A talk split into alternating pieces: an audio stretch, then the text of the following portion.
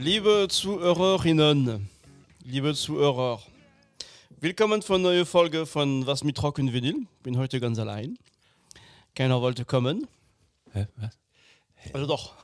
Ich sehe zwei. Ihr wollt doch gar nicht mitmachen heute. Ich hatte gerade nichts Besseres zu tun. Dann mach was. Also okay, wenn ihr so schlau seid. Wer hat was? Ja, ich fürchte, ich habe was. Okay, erstmal hallo Jim. Mensch, ja. Ja, ja, ist- hallo, hallo. Was für ein Einstieg eigentlich. Unverschämt. Hi Raul. Ja, hallo. Hi. So Jim, du hättest was hier parat? Ja, ich habe was parat, was ich eigentlich schon fast mal angekündigt habe und äh, ja, äh, viele Monate schon in mir ventilieren ließ. Ähm, ist eine Sendung über Alan Vega. Der ist leider. Oh, äh, Vorsicht. Vorsicht. Der, der ist äh, eine der prägenden Größen gewesen, zusammen mit seinem Kollegen Martin Rev, eigentlich Reverby. Ähm, und er hieß auch anders. Er hieß eigentlich Boruch Adam Bermowitz. Und ähm, sie bildeten das legendäre Duo Suicide, die eine völlig neue Musikperspektive in die Independent-Musik reingebracht haben und auch viele elektronische Entwicklungen in der Musik mit begründet haben. Von wirklich unfassbar vielen mega wichtigen Künstlern und Bands als prägender Einfluss genannt werden, die bis heute eigentlich rau und tja, unabhängig geblieben sind. Ihr Erstwerk erschien 1977 als LP. Sie sind aber seit 1970 eigentlich dabei gewesen und äh, haben sich so als eine artsy, äh, totale Unabhängigkeitstruppe mit anfangs noch als Trio mit so sporadischen Gitarrengeschichten. Die Gitarre haben sie dann erstmal ab, völlig abgeschafft. Bei Suicide gab es die eigentlich auch gar nicht. Und ähm, haben auch in ganz eigenen Songstrukturen gedacht. Also Chorus war gar nicht unbedingt nötig. Raul, tut mir leid. Der fängt schon an zu schwitzen, der Raul. Ich hole mir mal ein Bier. Sehr viel Oder Repetition. Ja. sehr hypnotisch, sehr Endzeitstimmungsmäßig eigentlich. Ähm, 70 war das auch ein guter Zeitpunkt, weil New York 1970, seit Ende der 60er und noch bis weit noch in die 70er rein, drohte der Kollaps in New York zum einen finanziell und zum anderen war das auch sehr abgewrackt. Äh, Das, was heute New York City darstellt, vor allen Dingen mit Manhattan, das war damals noch etwas anders. Die ganzen äh, einschlägigen Gebiete, Times Square und so weiter, das war natürlich alles äh, drogenverseucht und auch durchaus mit Pornokinos noch versehen. Das ist heute alles gesäubert. Heute kannst du da nichts mehr bezahlen. Damals konnten selbst solche Underground-Künstler wie Vega und äh, Martin Rev sich da zusammenfinden. Vega ist insoweit schon mal eine schildernde Größe, weil er Jahrgang 38 war. Das Alter meines Vaters übrigens. Ähm, nur hat er einen etwas anderen Werdegang gehabt. Eigentlich hat er angefangen. Als dein Vater, oder was? Auch das, ja. mein Vater war eher in der Punkmusik aktiv. Stimmt, jetzt erinnere ich mich. Und äh, man kennt ihn und liebt ihn. Und nein, also Bermowitz selber fing an, Physik und ähm, Kunst zu studieren. Und Kunst hat ihn auch Zeit seines Lebens begleitet. Er hat angefangen mit Lichtinstallationen und allen möglichen anderen Geschichten. Ähm, und ist aber dann 1970 auf Martin Reverby, also sprich Martin Rev, gestoßen. Und dann haben die beiden überlegt, ähm, zusammen Musik zu machen. Reverby kam eigentlich aus der Klassik und eigentlich auch aus dem Jazz, auch aus dem Free Jazz, aber ähm, hat dann irgendwann neue Wege gesucht, weil er sich da irgendwie ausgespielt fühlte. Da gab es genug Free Jazz-Größen, die, da konnte er irgendwie nicht mithalten. Wie auch immer, jedenfalls haben sie sich dann zusammengefunden, haben sehr, sehr krude äh, Dinge gemacht, die sich dann so entwickelt haben, wie gesagt, zu, über diese anfängliche Trio-Besetzung mit sporadischer Gitarre, sehr seltsame Verfieser-Orgel, ziemlich abgewrackt und dazu so ein uralt Drum Machine, das war so die Grundlage. Später hat er das auf ein Synthi umgestellt, der Rev. Und ähm, der Vega hat anfangs, ganz am Anfang, 1970, ein bisschen Gitarre gezupft oder eher so reingestreut, hat das auch schnell sein gelassen, hat eigentlich dann nur noch gesungen. Haben dann über verschiedene Namen, ist er dann zu seinem Künstlernamen Alan Vega ge gekommen und dann haben sie ja sehr strange und auch artsy Konzerte gemacht, die nicht immer angenehm waren zu verfolgen, die späteren äh, Konzerte, da gibt es auch legendäre Stories von völlig angepissten Fans, wo sie sich ein Gitter bauen mussten, damit sie von den ganzen Geschichten nicht totgeworfen werden, die da von Stühlen bis auf sie flogen. Was da alles Legende ist, kann ich nicht beurteilen, ich war nicht dabei. Klar ist auf jeden Fall, dass sie eine Stimmung von der Straße für die Straße eigentlich kreiert haben. Also sie haben sich nicht äh, dazu berufen gesehen, zu unterhalten im eigentlichen Sinne, sondern wollten die Zustände spiegeln, die zu der Zeit in der Gesellschaft. Vega war zum Beispiel totaler Anti-Vietnamkrieg-Mensch und äh, auch diese politischen und sozialen Entwicklungen in New York waren natürlich nicht so prall. Mhm. Und dagegen haben sie ja so ein bisschen apokalyptisch wirkende Musik gemacht. Und äh, das kulminierte dann in der ersten Single 1976 mit einem Stück, was ich als zweites Stück spiele, aber in der Version von der ersten LP von 1977. Die LP ist selber im Dezember 77 erschienen, ist aber Anfang 77 aufgenommen worden. Und ja, ich würde sagen, wir hören mal ins erste Stück rein, damit ihr eine Ahnung habt. Kennt ihr Suicide? Nee. Ähm, nur mal äh, gelesen vor 20 Jahren, Alan Vega auch nur mal gelesen, aber nie bewusst was gehört. Ja, also, dann werde ich euch jetzt äh, zudengeln. Okay. Und wir fangen an mit Hilfe. dem eigentlich bekanntesten Stück von ihnen, Ghost Rider, das erste Stück auf der ersten LP. Ghost Rider, Motorcycle Hero.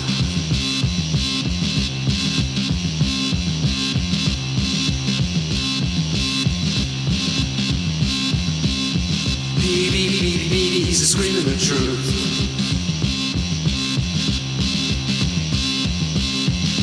America, America is killing its youth.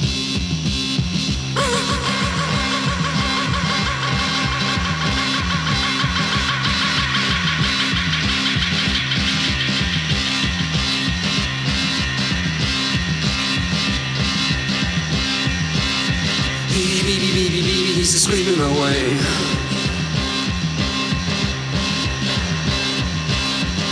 America, America is killing its youth.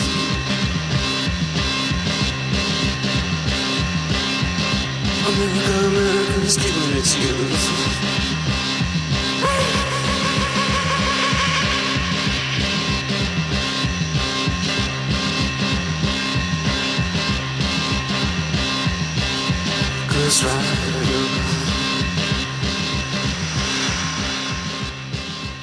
Oha. So, meine Lieben, was höre ich von euch? Soll ich mal anfangen? Ja, bitte. Also, ähm, ich, sag mal, ich kenne die Band wirklich überhaupt nicht, ne? Das ist skandalös. Ähm, und, und, aber sagen wir so, äh, ist eine Musik, die in der Form doch heute auch noch so gespielt wird, sag ich mal. Also, ne, es ist sehr gut. Es gab ähm, in den 80er, 90er Jahren den Einsatz von digitalen Synthesizer hier ist sehr analoge Synthesizer. Es kam ja wieder, also ähm, also mir gefällt es ganz gut. Also ich, ich mag diese Synthi-Musik sehr. Ich finde der, ähm, der diese, diese Bassline, die da immer spielt, ist sehr sehr treibend. Es ist natürlich keine Musik, die man so einfach so äh, äh, am Sonntag früh beim Frühstück äh, hört. Das ist eine, eine, ja, also Aha, aber deine Familie ist nichts mehr. Dein, dein, die Kinder kiffen schon, oder? Die sind 44 und 45. genau. Sind schon durch. Also. Die sind schon durch. Also mir hat das sehr gut gefallen. Also vor allem ähm, bin ein großer Fan von, also von diesen, es gab in den 70er verschiedene Formen von Echo, aber das hier ist, glaube ich, ein Tape Echo, also so eine, so die Idee, dass man den Sound auf, auf, auf Tape nimmt. Das ist ein Tape, was immer im, im, im Kreis fährt und die, über die Geschwindigkeit und den Feedback kriegt man diesen Effekt, was da kam, ne? was, was da sehr gut eingesetzt wurde. Äh, sehr experimentell, aber sehr, äh, sehr schön für die Zeit schon sehr neu, sag ich mal. Sehr, sehr neu. Mhm. Also äh, vielen Dank nochmal für deine Vorrede ähm, und auch für die, die Jahresangabe. Wenn man sich so ein, ein bisschen in der Zeit äh, auskennt, dann äh, und mit aufmerksamen Ohren äh, äh sich äh, dadurch die Zeiten gehört hat, dann fällt einem sofort auf, dass das extrem innovativ ist, was sie da gemacht haben. Und dass das eine Sache ist, die in den 80er Jahren äh, ähm, massiv dann ähm, an Einfluss gewonnen hat und die ganz offensichtlich von vielen ähm, kopiert worden sind und ein massiver Einfluss für viele waren. Also das äh, es ist zwar auch nicht meine Musik ähm, und es ist auch nicht mein Sonntag-Frühstücksmusik, ähm, aber ähm, ich, ich kann das verstehen, wenn man das hört, dass man denkt, wow, das ist wirklich mal was anderes. Also hier geht es mir zumindest, ich kriege hier mehr ein Wow-Erlebnis und auch die Bedeutung für diese Musik. Das ist immer das Problem, wenn man aus der Zukunft zurückgeht und dann Musik hört, um dann einzuschätzen, was das für ein Hammer war, als zum ersten Mal ähm, Satisfaction oder sonst was lief. Ähm, heutzutage ist man halt so vieles gewöhnt, aber bei der Musik kann ich das erfassen und es äh, trifft mich auch mehr als ich zum Beispiel zum ersten Mal Kraftwerk gehört habe. Mhm. Das, das, das, hat mich nicht so, dachte ich, ja, aber hier kann ich das super verstehen. Es ist sehr minimal, es ist sehr aggressiv, es ist sehr bewusst, sehr spartanisch auch gehalten. Ähm, da machen Leute etwas, die genau wissen, was sie machen wollen. So klingt das für mich. Also das ist, klingt ja auf eine gewisse Weise kaputt, aber sie haben auch sehr ab und an immer mal eine Ballade eingestreut, die dann so die nette Seite von Suicide die machen auch äh, Balladen. Auch sehr ein bisschen angekiffte Ballade, obwohl sie übrigens beide außer ein bisschen äh, Gras eigentlich zu der ganzen, in der ganzen Szene mit die Außenseiter waren, die fast nie Drogen, also quasi keine Drogen genommen haben. Das, das, das glaubst du, wenn die das sagen? ja, ich glaube dem das, auch wenn, auch wenn der äh, Vega zum Teil wirklich völlig verstrahlt äh, ähm, aussah und wenn man so Live-Aufnahmen sieht, dann wirkte der da wirklich völlig durchgeknallt eigentlich. Aber das ist so. Und ähm, ich meine, man darf nicht vergessen, der Mann war 39, als diese Platte Oh ja, okay. Oh, ja. Und ähm, Wahnsinn, ja. das muss man sich auch mal reinziehen. Der ist älter als Dylan, als alle Rockgrößen, die jetzt einfallen und äh, haut dann da so ein Experimentalteil raus. Das finde ich schon sehr, sehr spannend. Und ähm, also mich betrifft dieses Lied zum Teil, unabhängig davon, dass es, also das haben wir jetzt hier nicht drin gehabt, aber der Text ist natürlich sehr düster. Äh, der erste Teil, also man sollte sich das Stück ganz anhören, es ist nicht furchtbar lang, aber das trifft so diesen Neonhammer, äh, irgendeiner so komischen, tiefgelegenen, seltsamen Disco, wenn man es vielleicht so mhm. nennen will, wo sehr komische Leute vielleicht auch rumhängen. Also meine, der Titel der Sendung übrigens heißt auch Ellen Vega, Bebop Aluba im, Flack, im flackernden Schwarzlicht. Und nachher werdet ihr auch verstehen, warum ich das so nenne. Und äh, weil wir ja zwar noch ein zweites Suicide-Stück hören, aber wir uns dann über die weitere Entwicklung von Ellen Vega unterhalten. Und ähm, auch wenn Martin Reff auch selber ganz spannende weitere Soloplatten gemacht hat. Äh, ja, aber Suicide selber, mir geht es so, wenn ich das jetzt zum Beispiel in einem Club hören würde, dieses Stück, durch diese hypnotische Linie würde mich das zum Tanzen bringen. Auf jeden Fall, ja, ja. Die haben das möchte ich sehen. Die haben irgendwann gesagt, in dem Moment, wo bei uns Leute tanzen beim Konzert, ist unsere Karriere vorbei. Das ah. war so deren Ansatz. Echt? Weil sie ja, Entertainment verstehe. war nicht deren Ziel. Ja. Damals als Suicide. Ja, ist eine sehr punkige Einstellung, ne? das ist ja eigentlich noch mehr mhm. als Punk. Das ist einfach schon fast nihilistisch in einer gewissen Weise, weil ja. die Punks, glaube ich, schon wollten ihr Publikum haben. Ja gut, aber ich dachte, ähm, ähm, kommerziell und erfolgreich und wenn jemand tanzt, dann könnte man ja den Eindruck gewinnen, es gefällt. Also wenn man überlegt, dass, ähm, wie, wie, einflussreich das war, selbst Bruce Springsteen war auf irgendwelchen Tribute-Geschichten dabei und also wirklich ah. alle Größen, die du dir in der neuen Musik vorstellen kannst, auch in England, überall, die referenzieren auf Suicide, ist einfach so. Und ähm, vor allen Dingen auf die erste LP, auch von der zweiten LP, die 1980 erschien, gibt es noch ein paar Geschichten. Die haben auch später dann noch weiteres Zeug gemacht. Ähm, dann haben sie sich lange getrennt, dann sind sie irgendwie in den 2000er Jahren nochmal zusammengekommen, haben noch eine Platte gemacht, die ich jetzt nicht so überragend fand, aber immerhin. Das heißt, die sind sich auch bis zum Lebensende eigentlich als Freunde treu geblieben, ähm, haben dann eben nur ihre eigenen Projekte weiterverfolgt. Lebensende? Wann? Ja, wie gesagt, ähm, Reverby lebt noch, der ist 47er Jahrgang, also neun Jahre jünger. Das kennen wir hier ja irgendwie in dem Kontext bei uns auch. Und, äh, und der, ähm, also der, der Martin Reff, der lebt noch und ähm, der Alan Vega ist 2016 gestorben mit 78.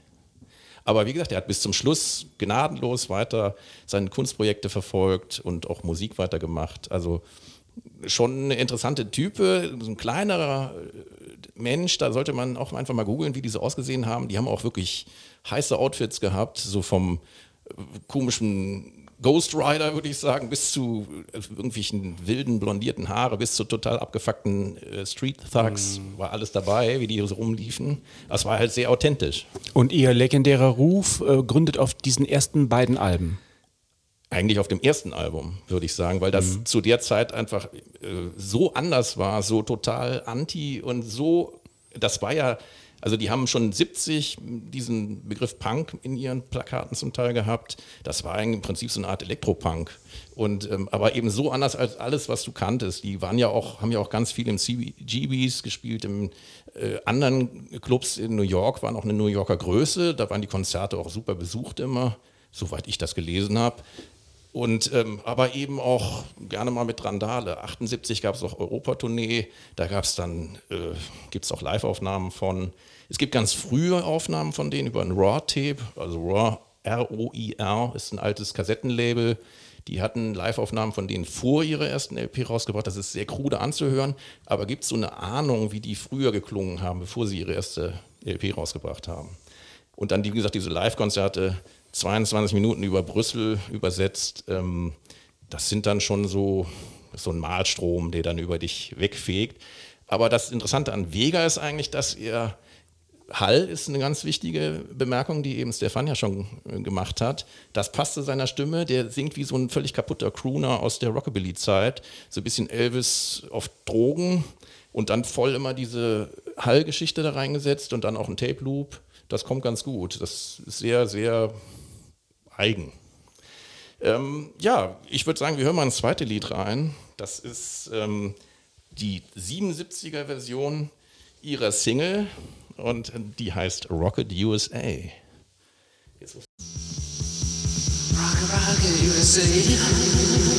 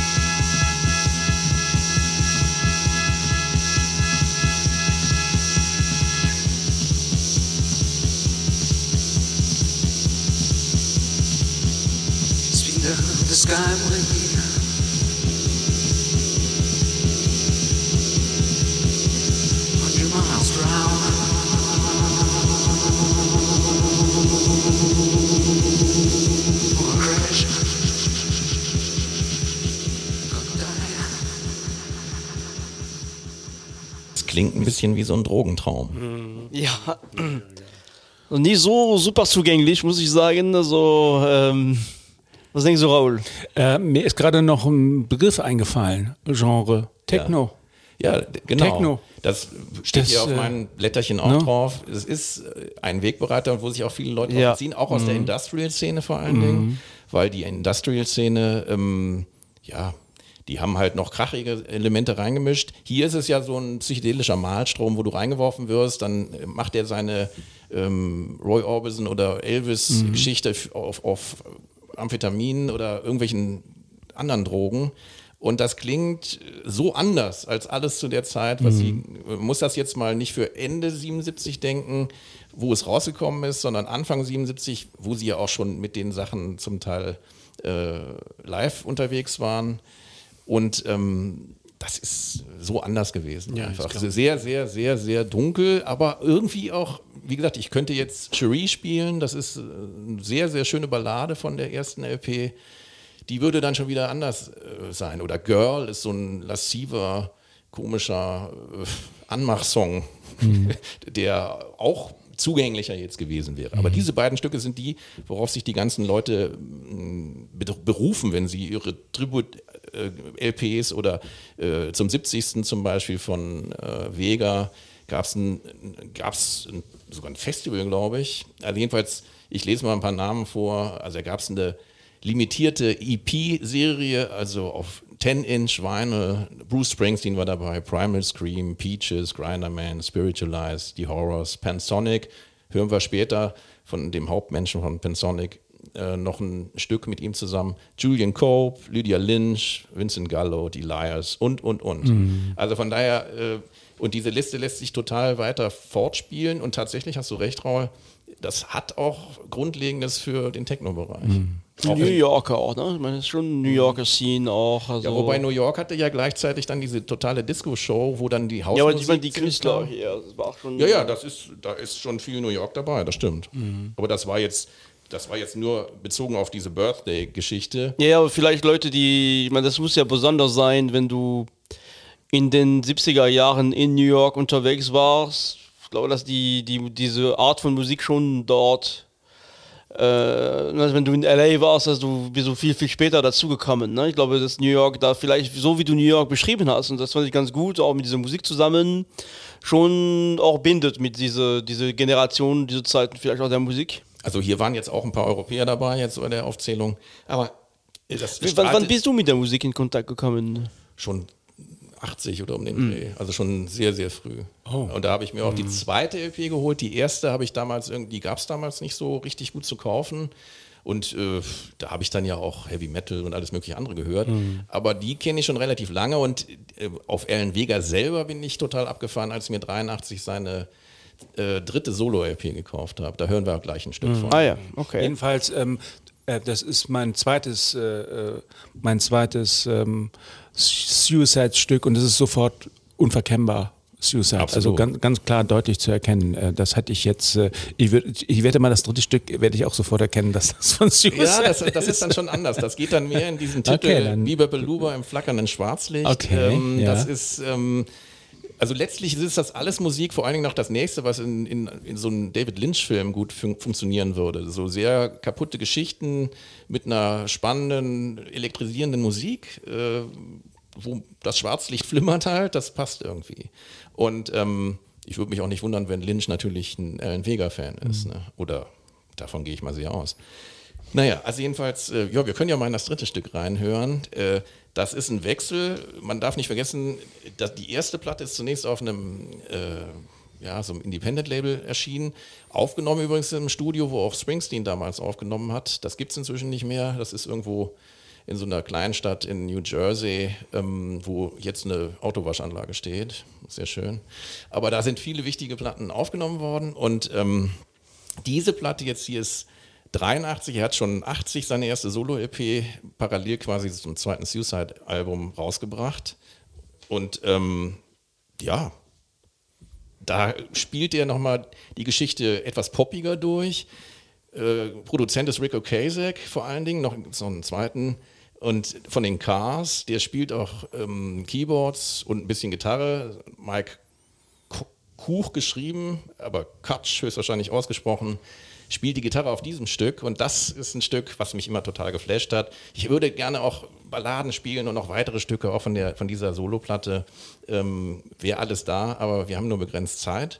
Ähm, wir hören mal rein in Everyone's a Winner, Baby. Und der größte Witz an dem Stück ist, da wird ernsthaft als äh, Urheber des Stückes der äh, Hauptmensch von Hot Chocolate genannt. Das ist so ein Hot Chocolate Stück. Ja, aber ja. Der, der Text ist völlig anders. Winner, der Text ist völlig anders und die Musik ah. ist auch völlig anders. Okay. Warum die das jetzt noch referenziert okay. haben, weiß ich nicht, aber egal.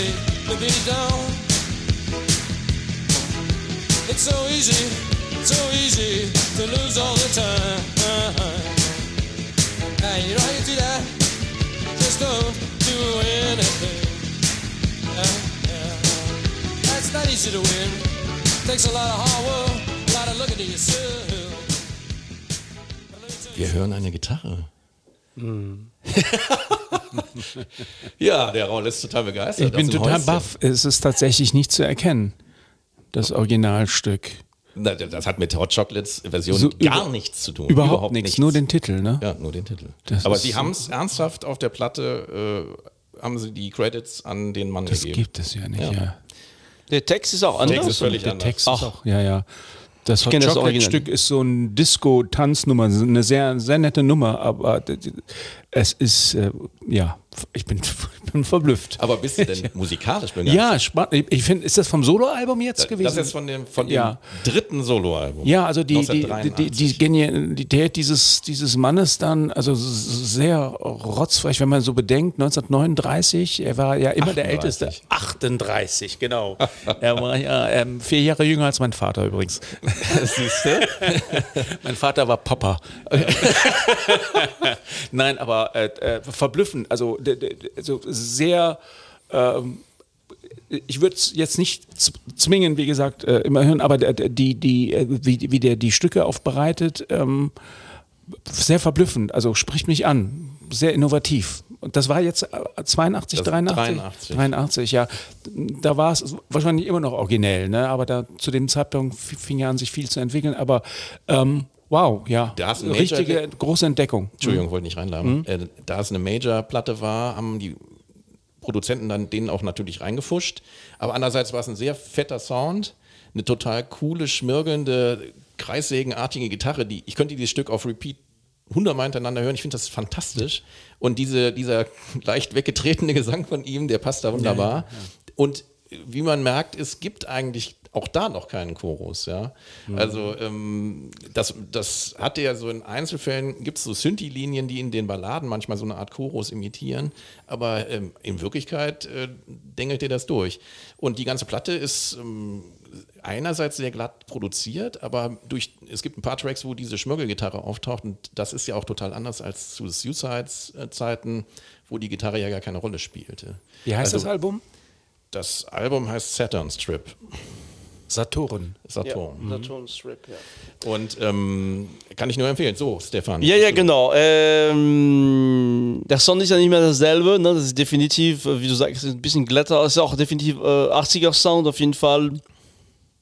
Äh, auch wieder sehr minimalistisch. Also äh, zum Glück kannte ich, kenne ich das Original von Hot Chocolate nicht. Also äh, ist aber kein Vergleich. Ähm, ja, beeindruckend. Ähm, ich meine auch da muss man, ne, das ist immer schwierig, wir, wir zeigen hier nur immer kurze Abschnitte von, äh, na, aber wie, wie Raul das meinte, das, gut, die 80er waren natürlich schon auch eine wilde Zeit, also man muss gucken, man, es gab auch viel wilde Kram in den 80ern.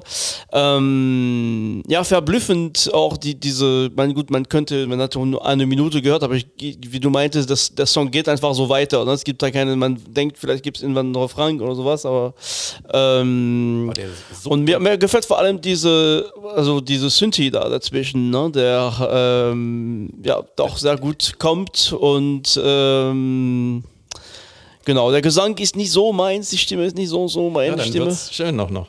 Und ähm, ja, aber auf jeden Fall sehr spannend und also ich kannte überhaupt nicht, also für mich alles neu. Die, die Synthi-Linie imitiert ja eigentlich so eine Bebop, äh, also so, so eine Rockabilly-Linie, so, so ein Bebop-Alula-mäßiges. Und äh, das hat er in vielen seiner Tracks, wo dann auch auf einmal so eine Gitarre rein äh, sägt, wie jetzt auch in dem zweiten Suicide. Äh, Moment mal, da war jetzt der Synthi, der eine Gitarre imitiert hat, in so einem Rockabilly-Style. Das lief eben ja. Kann man ja noch mal reinhören. Und ähm, also ich ähm, also die Platten wurden dann erstmal glatter. Es gab noch eine Nachfolgeplatte. Also die erste Solo-LP von 1980, Alan Vega einfach schlicht betitelt und die zweite Collision Drive. Das war noch sehr rau, auch mit wenig Bass leider produziert, aber trotzdem spannend. Da, es gibt immer wieder auch auf der ersten Suicide-LP Frankie Teardrop oder da Viet Vet, also Vietnam-Veteran, sehr, sehr düstere äh, Stories über Leute mit äh, harten Suiziden und solchen Geschichten. Das ist äh, nicht immer nett. Und wie gesagt, auch da setzt es manchmal äh, sich dieser Faden fort, dass er nicht nur unterhalten will. Und äh, trotzdem werden dann ab 83, also ab dieser LP, die Aufnahmen völlig glatter und bei der nächsten äh, Just a Million Dreams ist es schon sehr, sehr poppig. Da hat er dann auch später gesagt, äh, die haben da mit meinen Songs äh, rumgespielt, da habe ich die am, am Ende gar nicht mehr erkannt. Es folgten diverse Platten danach. Ähm, die finde ich selber nicht so ultra spannend. Auch in den 90er Jahren hat er immer wieder Platten äh, veröffentlicht. Die nächste Platte, die ich hier vorstellen will, ist eine Zusammenarbeit mit Mika Weinjo und ähm, wie heißt denn unser Freund? Weisänen. Den Vornamen habe ich gerade gar nicht auf der Pfanne. Äh, zwei Finnen, die über Pansonic, eine wichtige Elektronik-Kombo aus Finnland, ähm, einen sehr eigenen Sound zusammengemixt haben, mit ihm zwei LPs gemacht haben. Diese hier, da spiele ich ein Stück von 1998, äh, was passenderweise wieder heißt Sick Sick USA. Und äh, da spielt er wieder auf die seiner Meinung nach nicht immer gelungenen gesellschaftlichen Entwicklungen an. Und ähm, ja, wir hören mal rein. stations.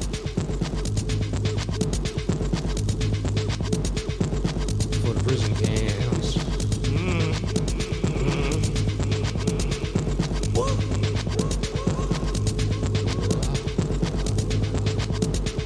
Sick, sick USA.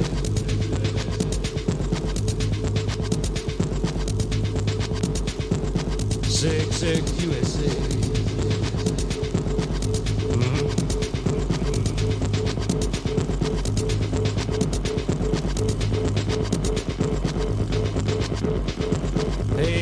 more on this.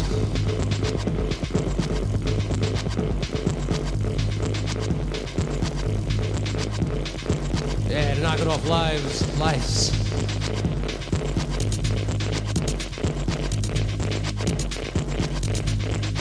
Yeah, so the ass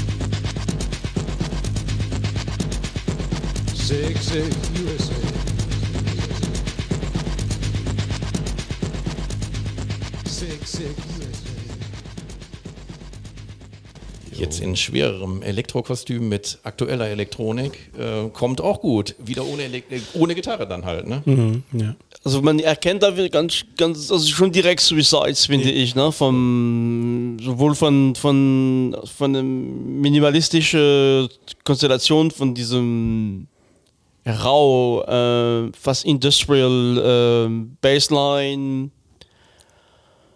dieses Sprechen, Lachen, äh, etwas anders eingesetzt, ähm, bisschen Lo-Fi, also nicht mehr so, ne, ganz so von, von dem, wir hatten ja ein Beispiel vorher aus den 80er Jahren, was sehr, sehr glatt war, das hier ist wieder auch äh, teilweise ne, ähm, äh, übersteuert. Äh, ähm, Sie haben es beides gemacht. Einerseits einen mächtigen, ähm, bassigen Grundton und darüber dann diese Knistergeschichten, als ob da wieder irgendein Synthi nicht ganz äh, funktioniert. Also sehr gemixt. Also du hast recht, das, da- die wollten eine gewisse Rauheit da reinbringen, aber es ist natürlich super voller Sound. Ja, ja. Und ähm, genau, also das, das war ganz schön, dass wir vorher Suicides gehört haben, weil der Ursprung oder die Verbindung ist ganz klar, finde Ja. ich. Ne? Also, ähm, andere Sound, also wenn man auch andere Zeit und, und du meintest, diese Zusammenarbeit mit den Finnen äh, führt schon dazu, dass man auch modernere Sound hat. Äh, ähm, genau, also das ist also spannend, aber ich müsste schon ein bisschen mehr hören, um da, ehrlich, um da wirklich, ne, das ist kein Stück, wo man sagt, boah. Das ist noch das, dann- das Ansprechendste für euch. Ja, ja, Oh, genau. okay, ja. Okay. Ja, es ist auch, es ist auch nicht meine Musik, aber auch hier erkenne ich wieder diesen, die, die ein tolles ähm, Händchen für treibende Beats und, und, und Bässe. Ähm, auch unverkennbar ähm, ähm, die Anlehnung an Suicide, äh, sofort herstellbar. Ähm, ein gutes, gutes Beispiel. Das ist also dann Jahrzehnte später sozusagen entstanden nach seiner Genau. Hochphase. Ähm, und das hast du wahrscheinlich mit Fingerspitzengefühl ausgesucht, um uns das zu präsentieren noch. Genau. Also es ist, ähm, also Mika Vainio und der leider inzwischen längst tot ist und äh, Ilpo Väisänen, das sind zwei Leute eben von Pansonic, eine wichtige Elektro-Kombo aus ähm, Finnland und ähm, die auch sehr minimalistische Sachen gemacht haben. Deshalb passte das hier gut. Und wie gesagt, die haben ein zweites Album gemacht, ähm, ein paar Jahre später noch.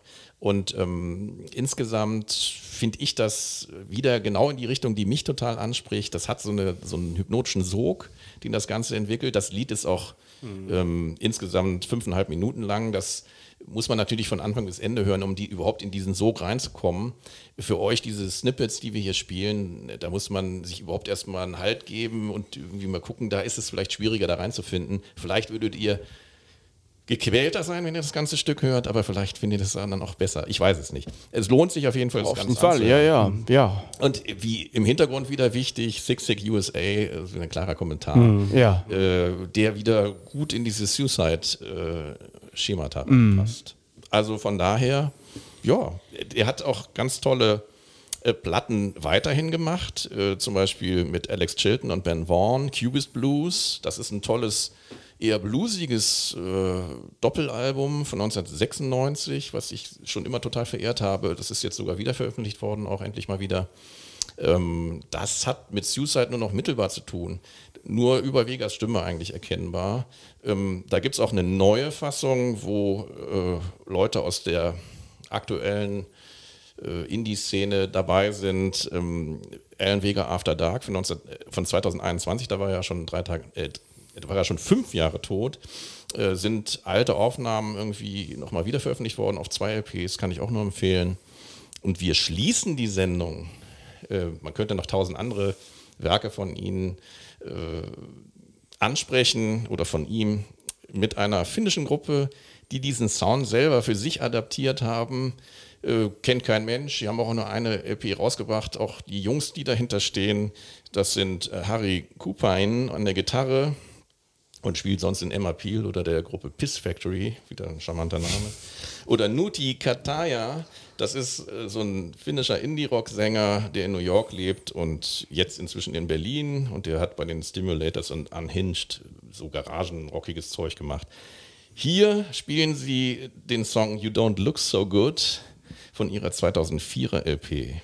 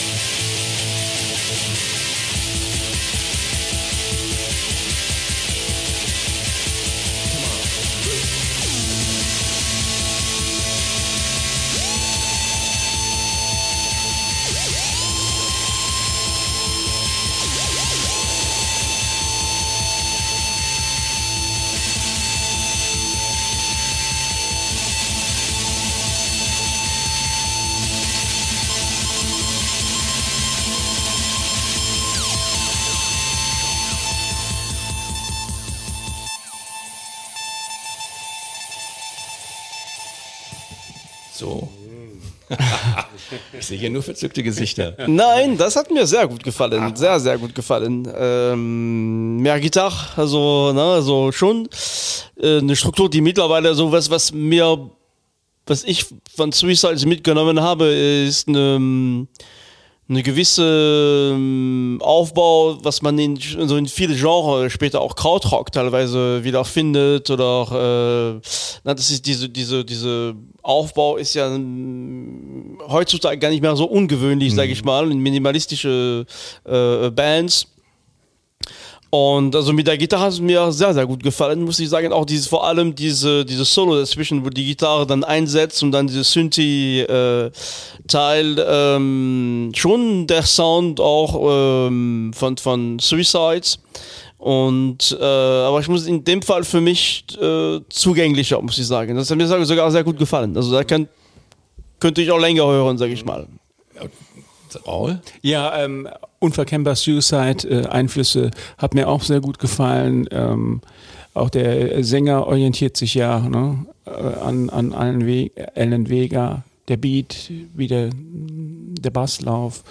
Ähm, ganz klare Inspiration und äh, ich könnte ich sehe mich so langsam jetzt auch da unten in einem Keller an diese bei Flackerlicht, ähm, aber einer guten Flasche Rotwein vielleicht dann noch zusätzlich. Ja, das, genau.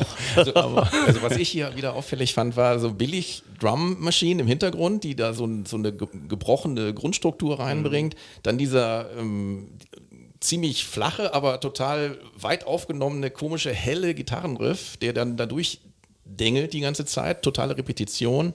Dann, wie gesagt, die Vega-Anleihen. Und äh, lustigerweise mit so einem Flash-Synthi da irgendwie so seltsame Melodie noch als Solo reinkippen. Das bricht dann nach diesem Stück dann so ein bisschen ins Wirre noch, aber, ähm, und die, aber die Gruppe ist insgesamt für, mit dieser einen LP gut anhörbar. Das ist auch nur ein kleines Beispiel aus dem riesigen Kosmos, was man an beeinflusster Musik da spielen kann. Naja, das ist ja klar. Ich glaube, dass diese, diese, du meintest auch zu Recht, dass diese, diese Band Suicides sehr viel als Inspiration von anderen Bands äh, zitiert wird, weil ich glaube, die, die haben Tür aufgemacht, ne, was, was noch sehr viel Möglichkeit äh, ermöglicht und, und äh, dann ist es natürlich, äh, aber das war ja, ich, also war neu für mich, also die, auch diese, die tatsächlich, wo der Ursprung von, von bestimmte Musik äh, oder Musikrichtungen, die ich gerne mag, doch herkommen konnte, sag ich mal. Ne? Ich glaube, das ist, man kann es nicht immer, es gibt, diese Musik ist ganz klar auch Suicides inspiriert, aber ich glaube, es gibt noch andere äh, äh, Musikrichtungen, die vielleicht nicht mal so minimalistisch sind, aber wo die trotzdem, in, wo, wo Suicides trotzdem einen Einfluss hatte auf die Menschen, die diese Musik gemacht haben. Absolut. Und ähm, wie gesagt, äh, erstaunlicherweise ja eine sehr chorusfreie Musik, die aus meiner Sicht trotzdem gut funktioniert. Und ähm, wie das ja in vielen elektronischen Bereichen ist. Ähm, bis hin zur Drone-Musik, wo du eigentlich nur den Schallwellen lauscht, die sich in einer bestimmten modulierten Weise dann entwickeln. Und ähm, aber hier ganz, ganz wichtig, 77er Platte, die sollte man sich mal reinziehen. Frankie Teardrop aber das Lied, oder Teardrop, wie man eigentlich sagen würde. Ähm, zehn Minuten äh, hörst du nur einmal. Nick Hornby hat gesagt, das kannst du dir nur einmal anhören. Das war's dann. Das ist ein absoluter Depro-Song über so einen Typen, der seine Familie umbringt, weil er als äh, ja, gefrusteter Fabrikarbeiter irgendwie nicht weiterkommt. Also schöne Texte hatten sie nie, äh, aber bei ihren Liebesliedern schon. Ja, ja, und historisch immer ganz schön auch, ne? Wie die, wir, wir haben ja immer schon immer wieder diese Idee auch, auch zu, zu, zu also darzustellen, ne, wie die Musik zusammen mit dem Kontext entsteht. Und äh, das hast du am Anfang auch sehr gut gebracht, finde ich. Und man kennt New York in den 70er, das war auch ein, das war kein Glamour-Stadt wie, wie heute, auf jeden Fall. Ja, das war's von meiner Seite. Ich danke euch für eure, Ja, wir- Offenheit, aber wir haben ja noch was. Ja, wir haben, wir hätten noch was, sagt der Raul zumindest. Ja, was war das nochmal? Das, ist die berühmte Auffälligkeit des Jahres. Äh, der Aufwendigkeit der Woche, ja, des Monats. Ja, ich, ich habe ein ganz kurzes äh, Thema, was äh, uns äh, ein bisschen beschäftigt hat. Und zwar geht es um den Deutschen Podcastpreis. Ich wollte ja. zumindest drei Sätze dazu verlieren. Ähm, äh, zum, Aus, ähm, zum Zeitpunkt dieser Ausstrahlung wird wahrscheinlich der Preis, die, die Preisträger schon bekannt sein. Dazu gehören wir nicht.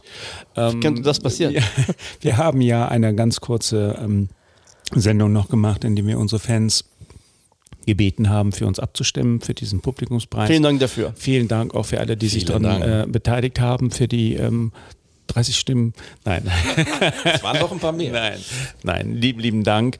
Ähm, äh, am, äh, ähm, ich weiß gar nicht genau, es war, ähm, ich denke, ähm, Anfang Juni wurden die Nominierten dann bekannt gemacht. Wir hatten uns ähm, beworben für den Punkt bester neuer Podcast und bester Independent Podcast und äh, dann habe ich dann festgestellt, dass wir in beiden Sparten also nicht nominiert sind, was damit, damit war ja auch überhaupt nicht zu rechnen. Das ist ja auch alles äh, immer auch nur Spaß und so etwas. Aber ich habe mir dann eben näher angeguckt, wer sonst so nominiert ist und unter neuem Podcast ähm, ist tatsächlich so jemand wie Kurt Krömer mit seinem Podcast, den er wohl dieses Jahr gestartet hat, bei denen er über seine Depression oder so spricht. Und auch bei den Independent Podcasts findet man zumindest einige äh, Podcasts, ich habe da immer mal kurz reingehört, die super fantastisch, also fast hörspielartig produziert sind. Und dann habe ich irgendwie bin ich zu dem Ergebnis gekommen. Ich glaube, das ist kein Preis äh, für uns oder Hätten wir denn, hätten wir, wären wir nominiert gewesen, hätten wir den Preis sowieso nicht eingenommen. Nein. Also zunächst mal muss man ja vielleicht auch sagen, dass es ein bisschen daran krankt, also nicht, dass wir dann den deshalb gewonnen hätten, garantiert nicht, aber ähm, wenn du nur eine Kategorie Lifestyle hast, unter die gesamte Musik fällt, dann äh, ist da schon irgendwas schwierig. Normalerweise müsste man ja auch schon den Bereich Musik dann unterteilen, aber ähm, geschenkt. Also das war einfach nur mal äh, spannend, da mitzumachen und dann zu sehen, dass äh, im Prinzip ja die bekannten äh, vornehmlich, aber auch einige andere gute Leute dann eben die Preise abräumen und das passt dann so. Aber vielleicht ein bisschen mehr Differenzierung in der Preiskategorie wäre nicht schlecht. Ja. Und wir haben dem Kurt Krömer immerhin ein bisschen Schatten gemacht. Ja, ja, genau. Also ich würde mich darüber freuen, wenn, wenn tatsächlich, äh, ich, das ist ein Industriepreis, muss man ganz klar und deutlich sagen, wenn es vielleicht sowas auch geben würde, wie einen alternativen äh, Podcastpreis, wo tatsächlich so Wohnzimmer-Podcasts, wie ist unser, Ja, ist, ja. wir sitzen hier übrigens in unserer Außenstelle in Merl zum allerersten Mal, auch in einem Wohnzimmer und ich denke, wir liefern Chips und so. Ne? wir liefern super gute Audioqualität. Also insofern auch das ist möglich. Es muss nicht immer ein Studio Bums oder sonst was sein, wie die ganzen anderen heißen. Aber das war mein kurzer, das lag mir auf der Seele noch Ja, zwei, drei Sätze zu musste sagen. gesagt das haben wir werden. hier gemacht. Das, das, ansonsten denke ich, werden wir diesen Preis nicht mehr hier. Ja, ja, genau. Herzlichen erwähnen. Glückwunsch. Ihr an- könnt uns mal. Herzlichen Glückwunsch an Kurt Krömer. Ich denke, es ist wichtig, Ja. einen Podcast über das Thema zu haben. Genau. Okay. Ja, das wär's dann. Also vielen Dank, äh, Jim, für, für diese Sehr sehr, ähm, klar. spannende Folge und doch für mich ganz neu und interessant. Also ich finde immer ganz schön, wenn man eine Folge hat, wo man danach ein bisschen ja, Sachen hat, wo man doch äh, recherchieren kann, nochmal reinhören. War auch sehr viel Impulse da drin. Ich sag äh, auch an dich, Raoul, nochmal äh, äh, Tschüss und äh, ja, fahr, fahr vorsichtig nach Hause. Ne? mach ich. Tschüss, liebe Zuhörerinnen, liebe Zuhörer, bis zum nächsten Mal. Ciao, tschüss.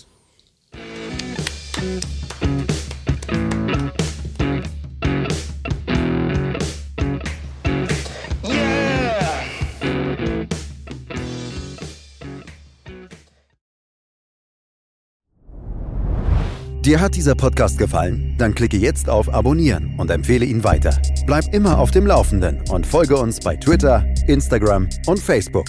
Mehr Podcasts aus der weiten Welt der Musik findest du auf meinmusikpodcast.de.